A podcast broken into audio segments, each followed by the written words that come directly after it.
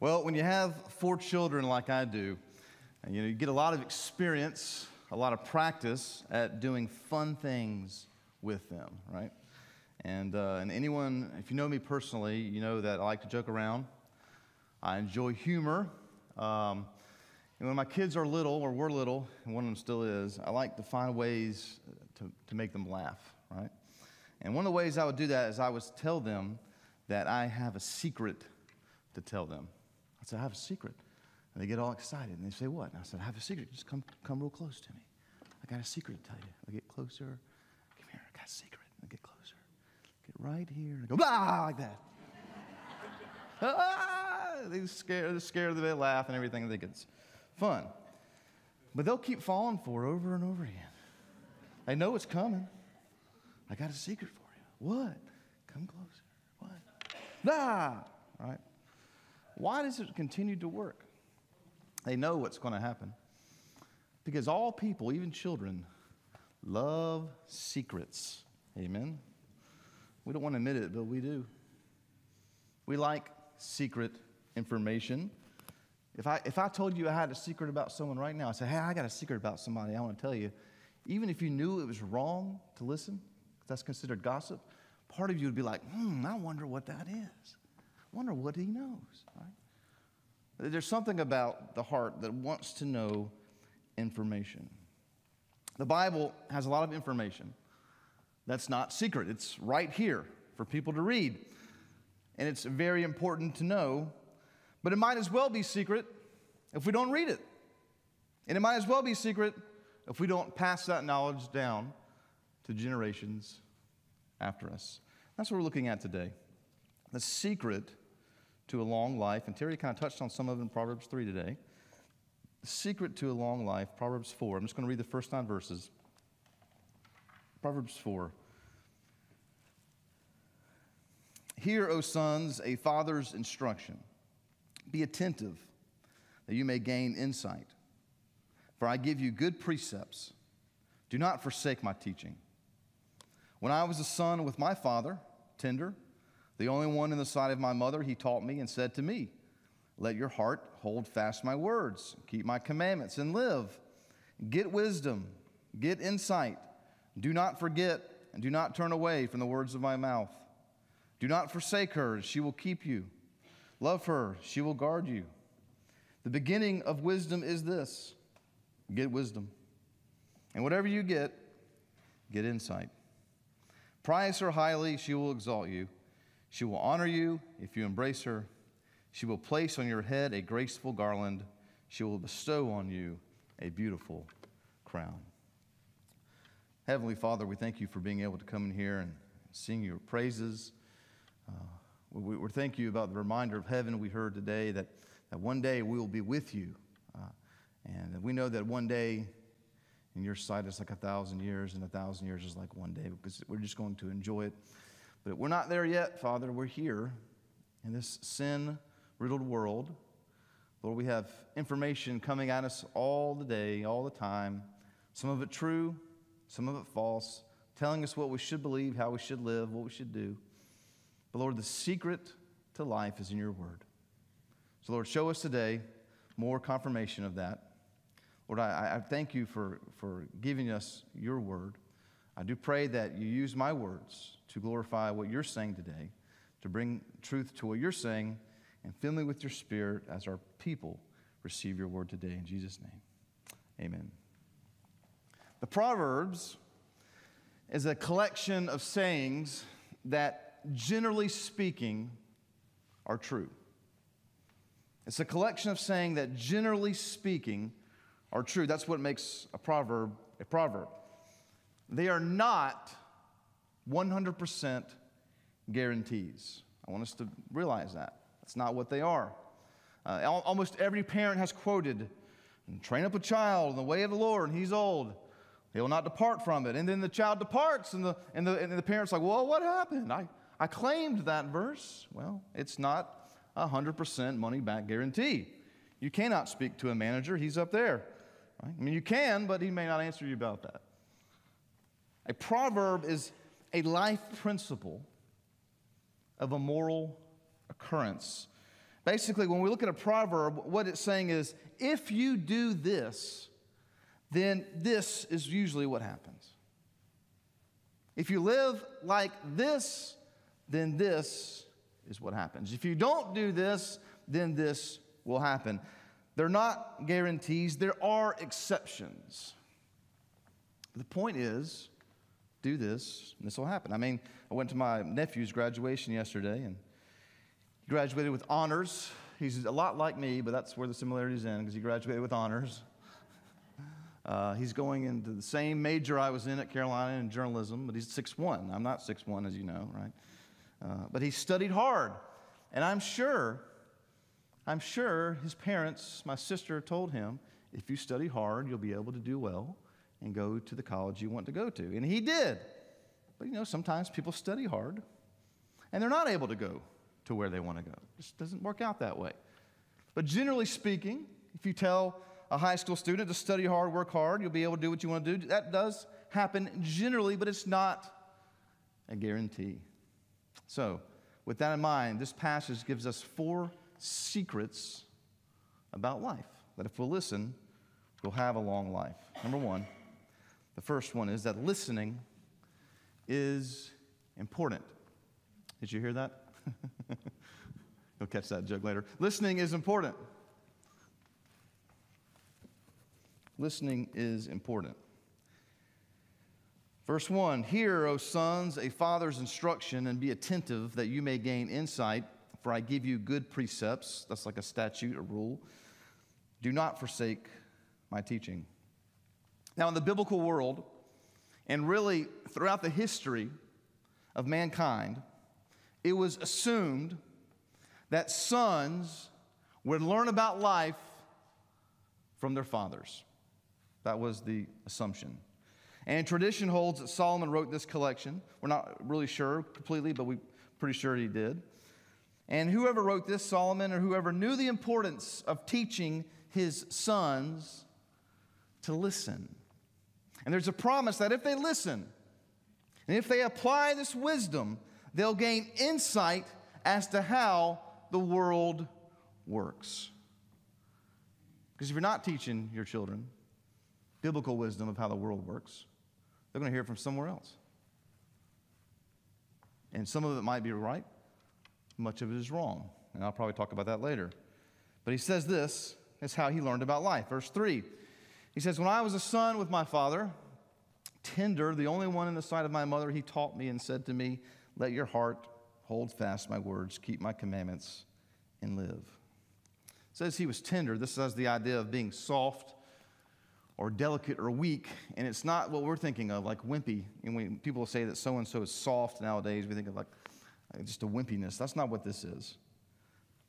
This tenderness means that a boy's heart is open to instruction at an early age. They're open to it. As a boy or a girl even matures, their hearts get harder. They get less open to instruction, especially from their parents. I know, I have teenagers. And have children, and some are more open than others. And so the father here says, this is how my father taught me. You need to listen, and when you listen, you'll live. Now, this is not just good advice for us to give our kids and our grandkids. This is good advice for us to hear now, amen, no matter our age. I saw a quote this week that said that your father is the only man in the world who'll be happy when you out-succeed him. A father whose son outperforms him in everything in life is the happiest man in the world.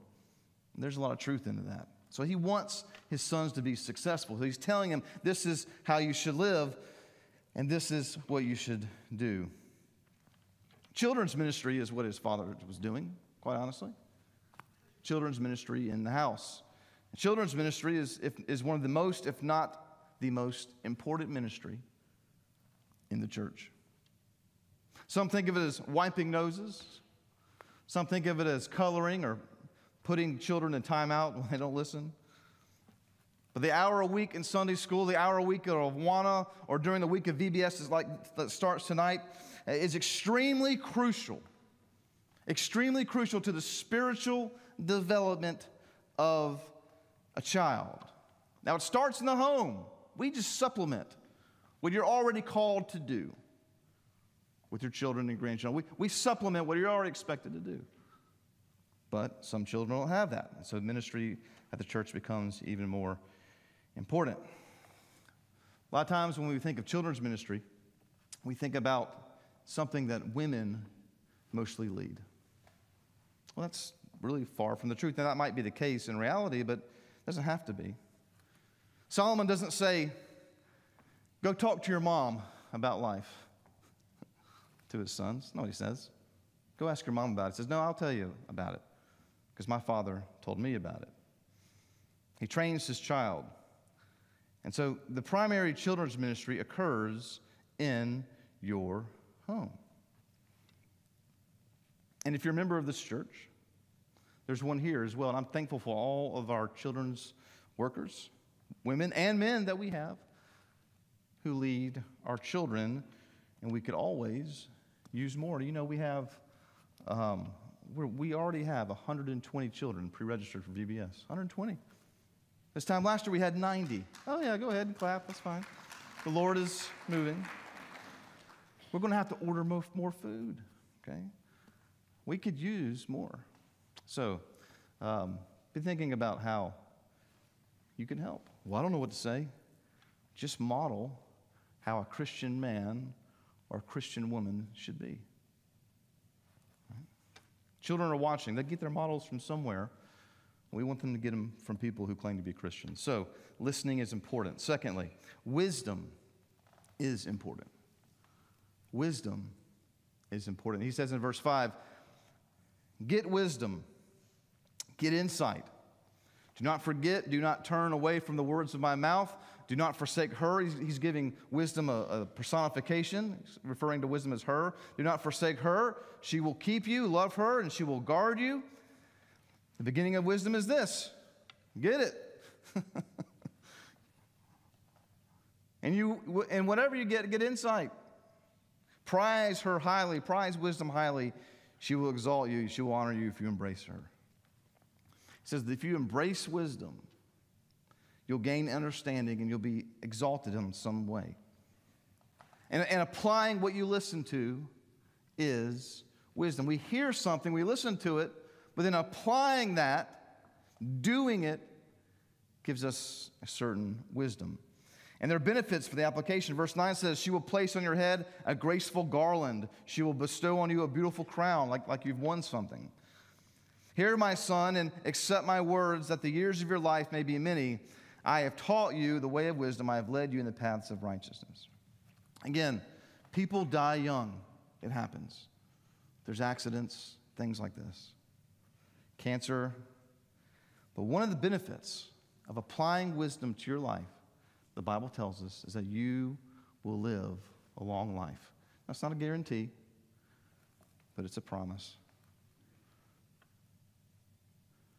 Making wise choices, you live a long life. It starts with a young child who understands not to run across the road without looking both ways. How do they know that? They've been taught that. And they apply it. And they are now wise. As they get older, it starts more about, like, you know, don't speed when you're driving.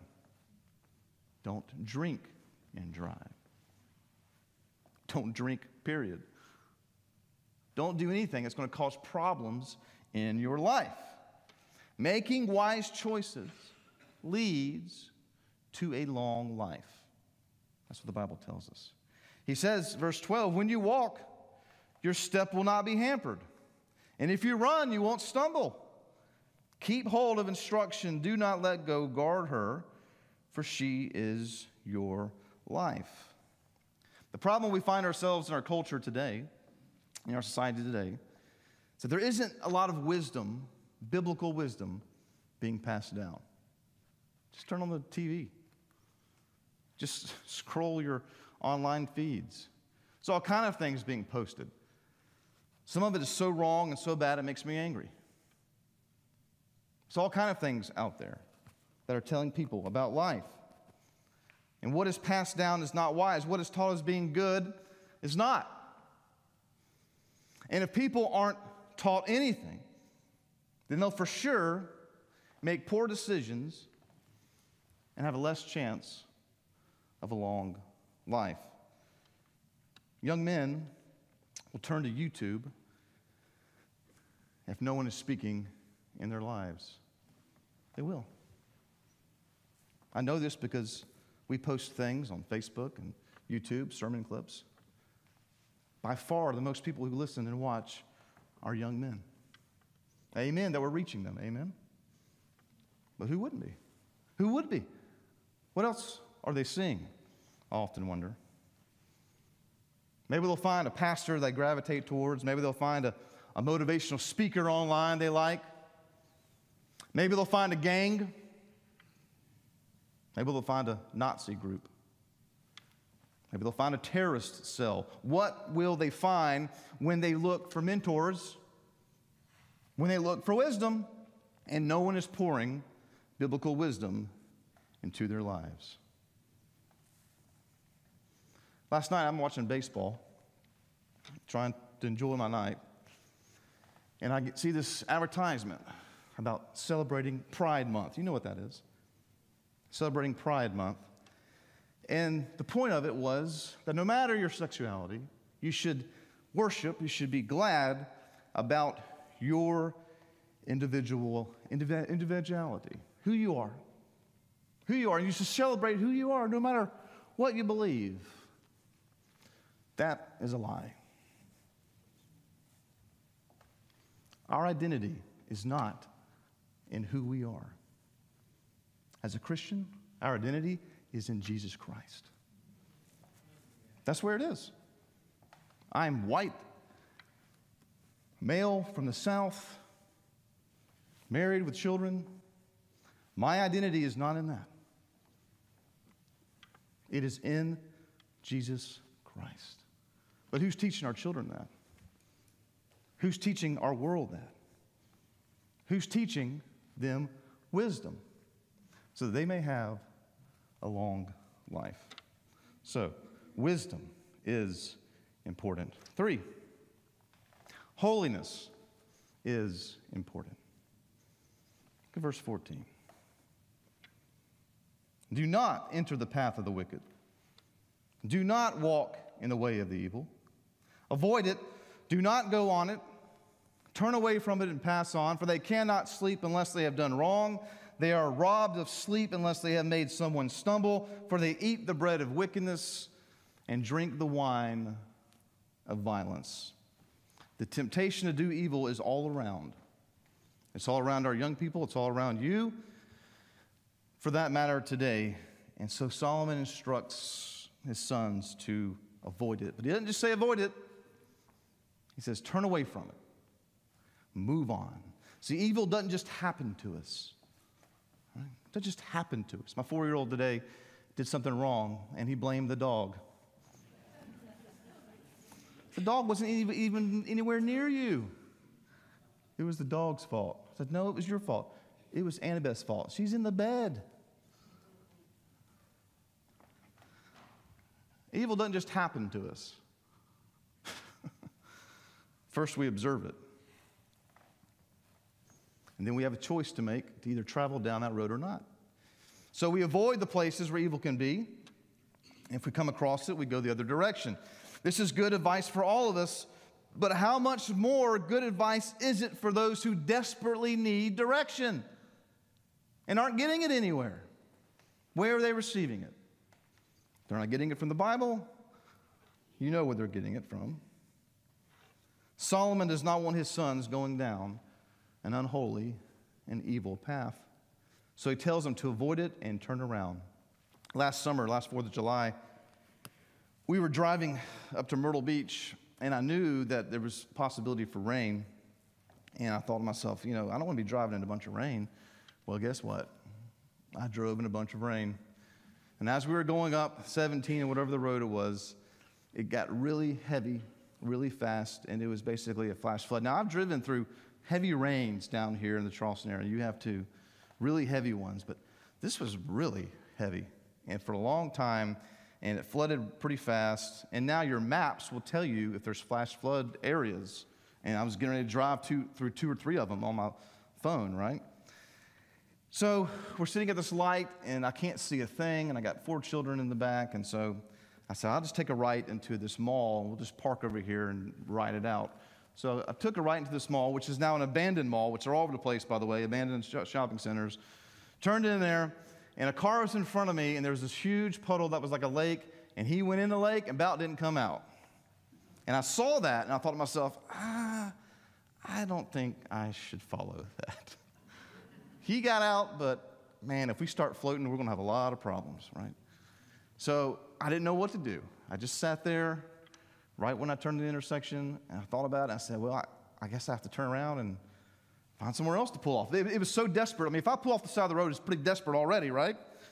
It was already desperate for me to pull off, so I was like, well, I guess we got to turn around, and that's unsafe than where we are now. So we turned around and went across the intersection. There was a Walmart there that was, the parking lot was on a grade, and so I parked there, and water flowed down, and we were fine. We kind of, it was safe, and we didn't flood away, and then finally, when it stopped raining for a little bit, we got on down the road. That's how usually how evil is. We see it, and we think, I don't know. Is it that bad? And we kind of pause, and we think to ourselves, But then when we see someone fall, like the car before me, we see, oh, yeah, that's bad. And then we turn around. But what if we don't have that model in front of us saying, hey, this is bad, turn around? Sin and evil bring destruction, but holiness gives us a good life. And this is what Solomon's teaching his sons. Turn around, avoid it, live to fight another day. He says in verse 18, but the path of the righteous is like the light of dawn, which shines brighter and brighter until full day. And you know I'm very well aware of what the light of dawn looks like, because as soon as the light of dawn breaks, my 4-year-old's awake. Comes and jumps in our bed. Dad, can I have this? I'm like, oh, I'm just waking up. As soon as the sun peaks above the horizon, he's ready to go. All right. And it gets brighter and brighter until the full day. And what he's saying is this: the more you live in holiness, then the easier it is for you to see the right thing to do.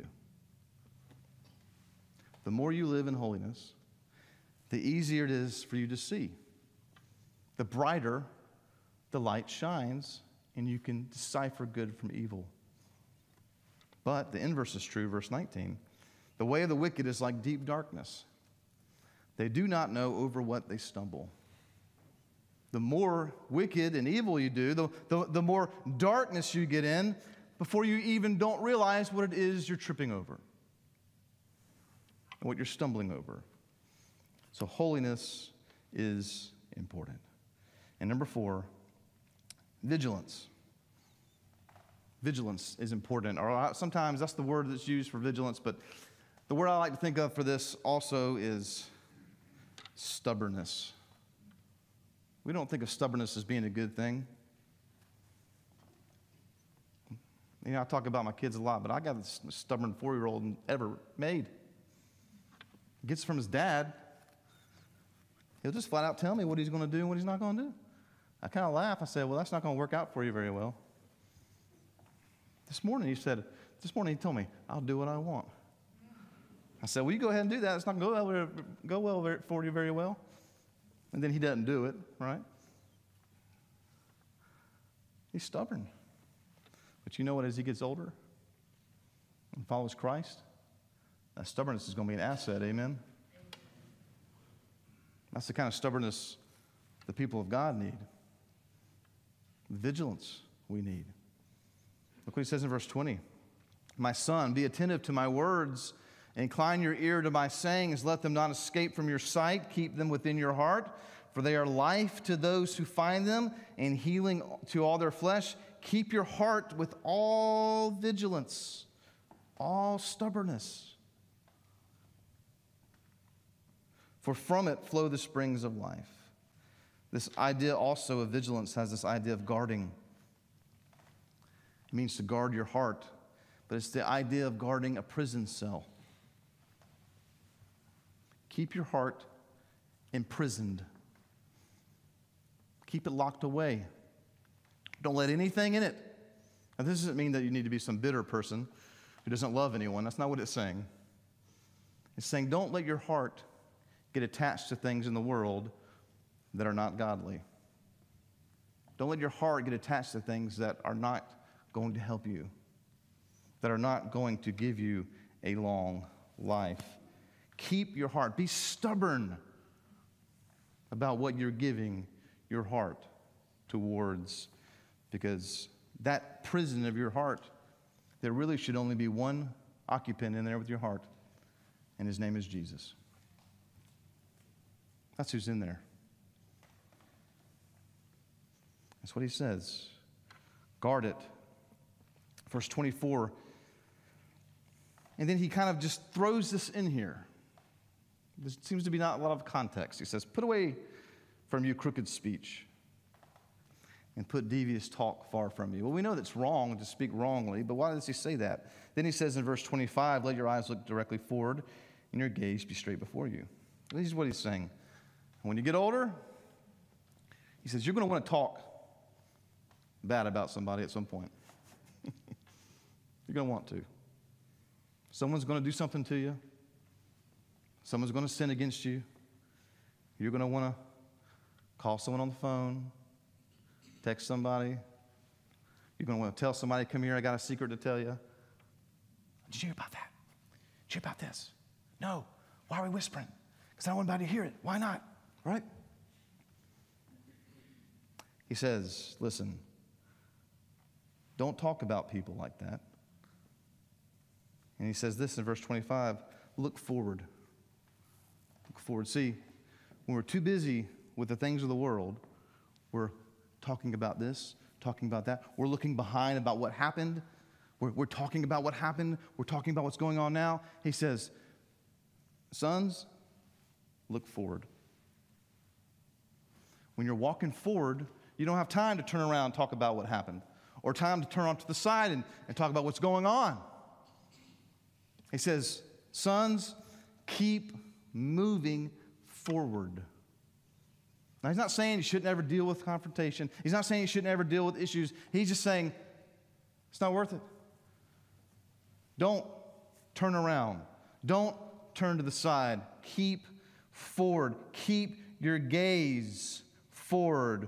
When we're doing that, when we're moving ahead with our lives, then we're not going to have a problem doing what he said, devious talk and crooked speech, because we're not concerned about that. Why? Our heart's guarded, right? Our heart's guarded. So the wise life is one where you're continually looking, continually moving forward. And he adds to it in verse 26, he says, ponder the path of your feet, then all your ways will be sure. Do not swerve to the right or to the left. Turn your foot away from evil. Vigilance, stubbornness is important. For the Christian today, it's never been more important to be stubborn, vigilant for the things of God. Since I've been alive, it hasn't been. It's never been more important to be stubborn. And we don't just be stubborn to be stubborn. And we don't do it in a sinful way. We do it because our identity is in Jesus Christ. He is our Lord and Savior. No government has ever saved me. No public figure has ever saved me. No idea or philosophy has ever saved me from my sins. One person has saved me from my sins and given me eternal life, and that's Jesus Christ. And that's what we're here today, amen? To worship him in spirit and in truth, because we were lost, but now we're found. We were shackled in sin, and now we're free. So the secret to life is keeping Jesus first. Vigilance, holiness, wisdom, and listening to what God has already told us. Heavenly Father, we thank you so much for today. I pray for these dear brothers and sisters. I pray for myself. Find ourselves in a world that, for the most part, has a negative view of biblical Christianity. It is no longer beneficial for many people in the world to be Christians, at least in our country. It's not beneficial for many people to be stubborn for Jesus. And so we every day find ourselves with decisions to make as we follow you. We have messages coming at us from all over the world, all over everywhere, telling us that we just need to follow our heart. We just need to be who we are. And Lord, you saved us because of who we are, sinners in need of a Savior. So Lord, we thank you that in you we are new creations. We are made in your image, and that is who we are. And Lord, let us pass these words down to those younger than us, to those children, those grandchildren that we have in our lives, that if they're not going to hear it from us, they're not going to hear it. Lord, we love you. We ask these things in Jesus' name.